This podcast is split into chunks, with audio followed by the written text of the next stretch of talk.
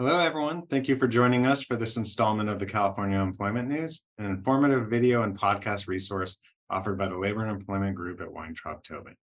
My name is Lukas Clary. I'm a shareholder in the firm's Labor and Employment Group. I'm joined today by my partner, Meagan Bainbridge, and we are today concluding our series on exemptions by discussing a couple of the lesser known exemptions from federal and state overtime, meal and rest break, and minimum wage laws, specifically the computer professional exemption and the sales exemptions. Meagan, let's start with the computer professional exemption. What can you tell our listeners about that one? Well, to start, exempt computer professionals must work on or with computers as their primary duty. This extends beyond the use of a computer as a daily function and refers to those who are directly working with, creating, or altering computer technology, such as operating systems and software. In order to meet this exemption, the employee must meet both the salary test and the job duties test. As we've discussed in previous episodes, to meet the salary test in at least 2023, California employers must compensate uh, their employees a certain salary. For computer professional employees, this annual salary is $112,065.20. This equals no less than $53.80 an hour. If you'll recall, this is substantially more than the other exemptions we've been discussing. If the salary test can be met, the employee then must meet the job duties test. Part one of the test says that the worker qualifies as a computer professional if the worker is one, primarily engaged in the intellectual or creative work that requires the exercise of discretion and independent judgment and two is highly skilled and is highly proficient in the theoretical and practical application of highly specialized information to computer systems analysis, computer software programs, or software engineering. And then part two of the duties test says that the worker is exempt if the primary duties consist of one or more of the following.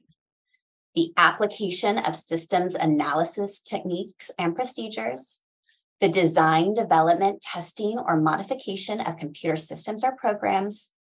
And three, the documentation, creation, modification of computer programs related to the design software or computer hardware or related equipment for computer and machines operating systems. The employee must pass both these part one and part two of the job duties test for the employee to be labeled a computer professional. What this really means is that an employee involved in general IT support, such as installing software, configuring hard drives, and troubleshooting issues, likely is not going to meet the exemptions test. On the other hand, an employee who develops the software or is responsible for evaluating the entire IT system and make recommendations based upon that examination, they may very well be able to meet the exemption.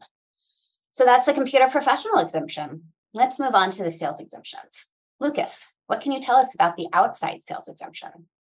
Great, thanks, Meagan. So the outside sales exemption, like the name implies, is one that applies to certain employees in sales. Now, this exemption, unlike several of the others that we've discussed, does not have a salary requirement component to it. Instead, to meet this exemption, it's pretty straightforward. Two things have to apply.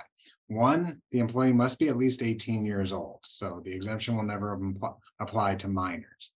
And then second, the employee must customarily work at least 50% of their working time away from the employer's place of business conducting sales. Now, conducting sales means selling tangible or intangible items or obtaining orders or contracts for products, services, or use of facilities. Now, importantly, when factoring in whether an employee spends at least 50% of their time on sales activities, California law, unlike federal law, does not permit employers to count any time spent on work that is incidental to the actual sales activities, such as collections and deliveries. So think of a sales employee who is out on a route who might also do their delivery and collection work that time can't be counted. So that's an important nuance to keep in mind. And given nuances like this, I think this is one, again, that employers should work with legal counsel before determining whether that exemption uh, applies. Now that's outside sales, Meagan. We also have one called inside sales, which is a little bit different, right? Absolutely. And while the employees may have kind of similar positions and do similar things, The exemption for inside sales is actually quite different, and in my opinion, one of the trickier exemptions to understand. So as you just suggested with outside sales, getting legal counsel involved is never a bad idea here. This exemption is also known as the commission sales exemption and is applicable during a pay period in which A, the employee earns more than 150% of the minimum wage. B, more than 50% of the employee's compensation is derived from commissions.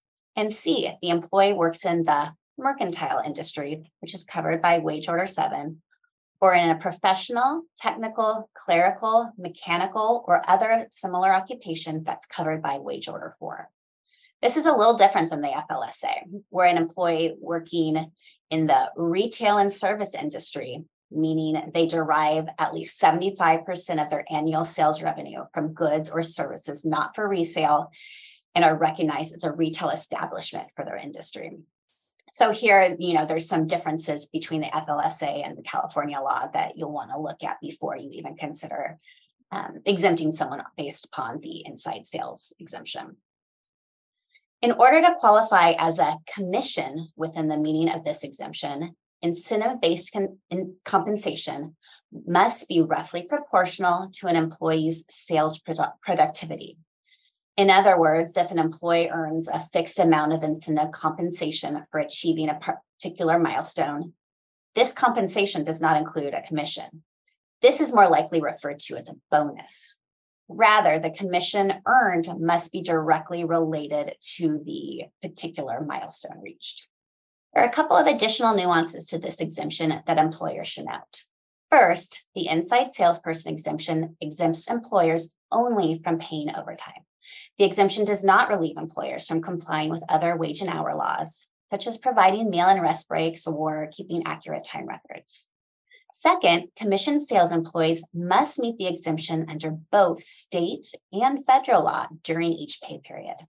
This means you cannot look at an entire year of earnings. You're looking at each pay period to determine whether the exemption is met during that particular pay period.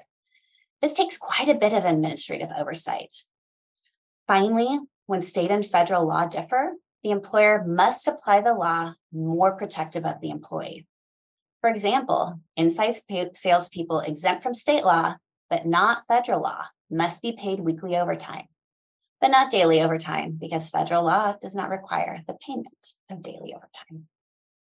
Thanks, Meagan. A lot to, a lot to digest there. Mm-hmm. Uh, but that's it for now. That concludes our series on exemptions. We hope you found them valuable. You can continue to find our video series and podcasts through the lelawblog.com or on the Weintraub Tobin YouTube channel or other outlets you use to listen to your favorite podcasts. Thanks everyone for joining us, and we look forward to reconnecting with the next edition of California Employment News.